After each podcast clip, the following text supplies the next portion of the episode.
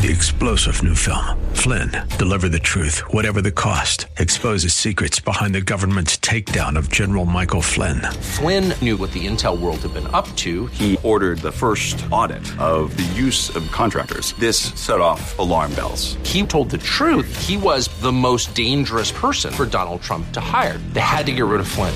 Flynn, deliver the truth, whatever the cost. Available now. Watch it today. Go to salemnow.com. Salemnow.com. And then he follows this up with a second question. He says, If I speak the truth, and if I didn't, somebody here would have pointed it out. If I speak the truth, why do you not believe me? And they could offer no response again because his logic was irrefutable. Have you ever had a conversation uh, like that with someone where, out of frustration, you just finally say, You're not listening to me? of course, you have. We all have.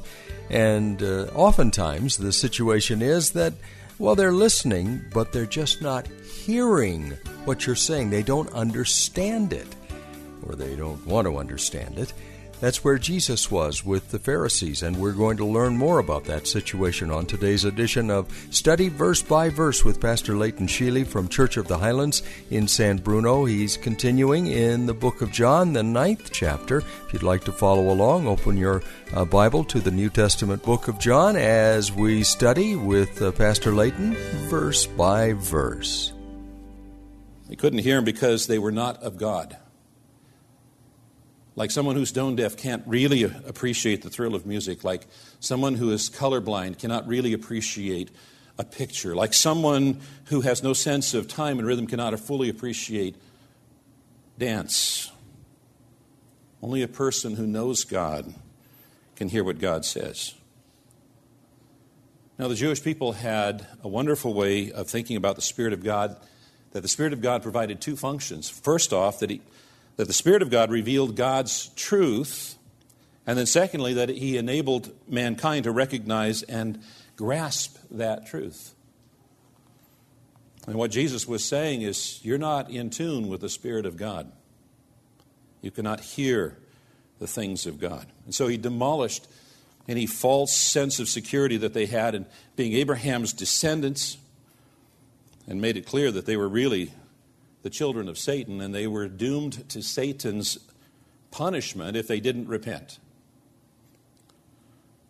And then they, this is how they respond, verse 48. The Jews answered him, are, are we not right in saying you're a Samaritan and a demon? Now, this is what's taking place. They could not logically counter what Jesus had said, and so they resorted to an ad hominem attack. They begin calling Jesus names. Ad hominem is an argument or reaction arising from or appealing to the emotions and not logic or reason. Now, whenever an antagonist resorts to calling names and vicious smears, it's because they're not able to win a logical argument or debate. Many Americans have forgotten this fundamental axiom of debate and they allow themselves to get caught up in emotional froth. If you're watching a debate on television and someone resorts to name calling, innuendo, smears, and, and, and emotional triggers, it's because they've lost the argument. And the Jewish leaders that day had lost the argument with Jesus, and so they resorted to calling him names. They called him a Samaritan. Now, the Jewish people despised the Samaritans. We've talked about them before. They were the Jewish people who were left over after the northern kingdom was taken away. They intermarried with the Assyrians. They had their own temple, they had their own priests, they had their own religion. They didn't really accept the entire Old Testament. And effectually, what they were doing is they were calling Jesus a false teacher. You're not a true priest from God, you're a Samaritan priest. You're a false teacher. And then they furthermore went on to say that he was possessed by a demon.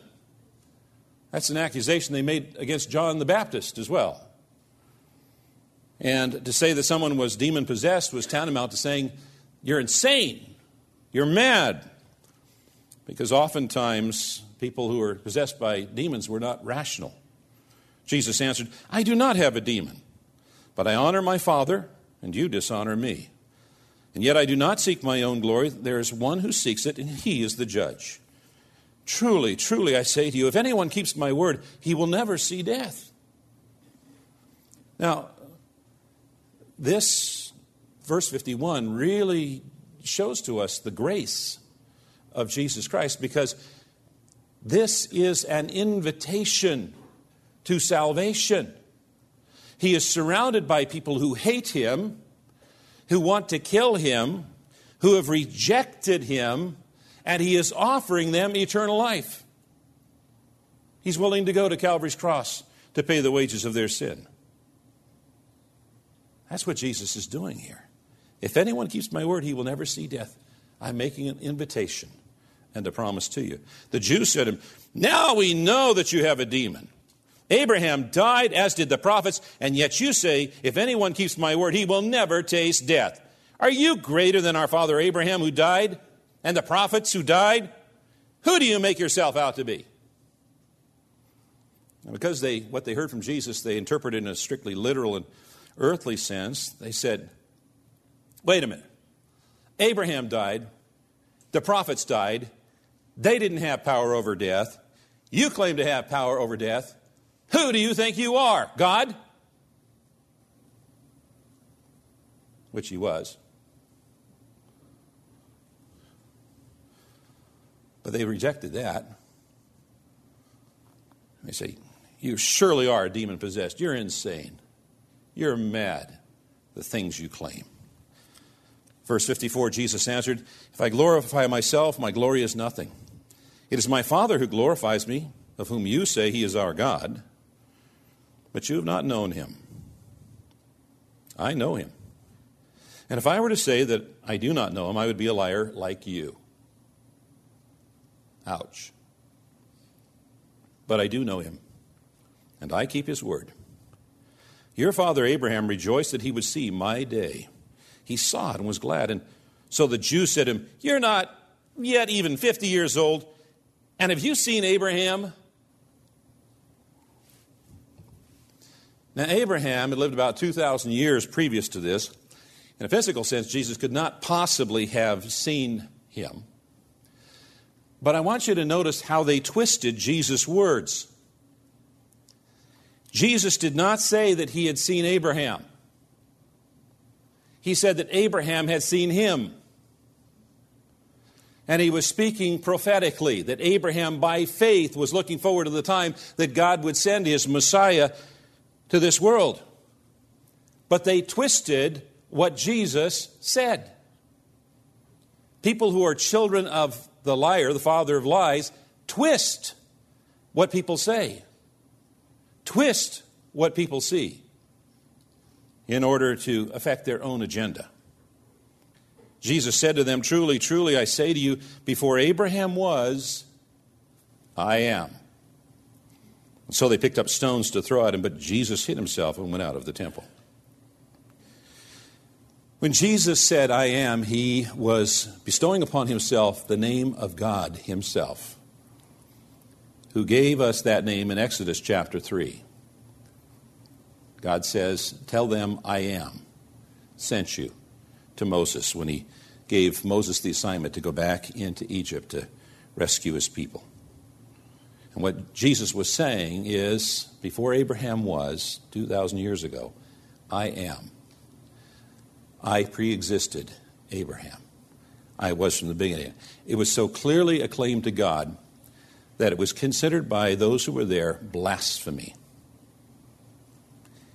and anytime a person would commit blasphemy, it was the response was to stone them. And so they picked up stones wanting to kill Jesus. There's no other religious character in all of history that have made such claims. There's a, a teaching going around that suggests that Jesus never claimed to be God. Yes, he did. Many times. Just read the book. Many years ago, we had a godly pastor on staff here, Pastor Mark Hinman. He's gone on to his eternal reward, but Pastor Mark had a, a passion for reaching people with the gospel of Jesus Christ, and he trained many of our congregation how to share their faith with others. And there were a couple of questions that he taught us to ask so that we would understand where, where the person was at that we were talking with. And one of the questions that he taught us to ask is if you were to die and you were to stand before God, and God were to ask you the question, why should I let you into my heaven? Why? Why should I let you into my heaven? How would you answer that? How would you answer that? You know, the answers that we heard most often were something along these lines. Well, you know, basically, I'm a good person. Or, you know, I, I, I come from a Christian family. My grandma, she was a godly woman. She prayed for me every night. Her prayers have made me safe. I go to a good Christian church. And those kinds of answers. The Bible tells us that all of that is valueless in terms of providing us the righteousness that is required to stand in the presence of Holy God. That if we're going to stand in the presence of Holy God, it's going to be because we are clothed in the righteousness of Christ. That Christ has taken all of our sins, for which the penalty is death, and carried them to Calvary's cross, and there paid the wages of our sin, so that we can stand in the presence of God as though we had never sinned. All through the grace of God. The invitation that Jesus gave to those people that rejected him so vehemently that day is still open. And if you receive Him as your Savior and Lord, the Word of God says you will not be disappointed. Amen. Lord, we are so thankful that your Word is so clear. Jesus Christ did indeed claim to be God. And we have to make a choice each one of us individually, whether we're going to believe that he was speaking the truth or that he was insane. Pastor Leighton Sheely from Church of the Highlands in San Bruno with another edition of Study Verse by Verse. And if there's any way we can help you with that decision, you can get in touch with us. Uh, through the web, we have all of our contact information there at studyversebyverse.com. That's studyversebyverse.com. What a privilege it would be to answer any of your questions at studyversebyverse.com. I'm Mike Trout. Our host is Pastor Leighton Sheely from Church of the Highlands in San Bruno. He'll be back tomorrow with another edition of the broadcast as he continues in the book of John and we study verse by verse. Three star general Michael J. Flynn, head of the Pentagon Intelligence Agency, knew all the government's dirty secrets. He was one of the most respected generals in the military. Flynn knew what the intel world had been up to, he understood its funding. He ordered the first audit of the use of contractors. This set off alarm bells. The explosive new documentary, Flynn, Deliver the Truth, Whatever the Cost, uncovers the facts behind this scandal. Flynn told the truth. He was the most dangerous person for Donald Trump to hire. I find out the worst enemy that I'm going to face in my life is right here in America. They took my assessment and they wanted me to change it. And I was like, I'm not changing it. They had to get rid of Flynn with in depth interviews, archival footage, and never before seen personal records of the man behind the headlines. I just felt like I was drowning. Flynn, deliver the truth, whatever the cost. Available now. Watch it today. Go to salemnow.com. Salemnow.com.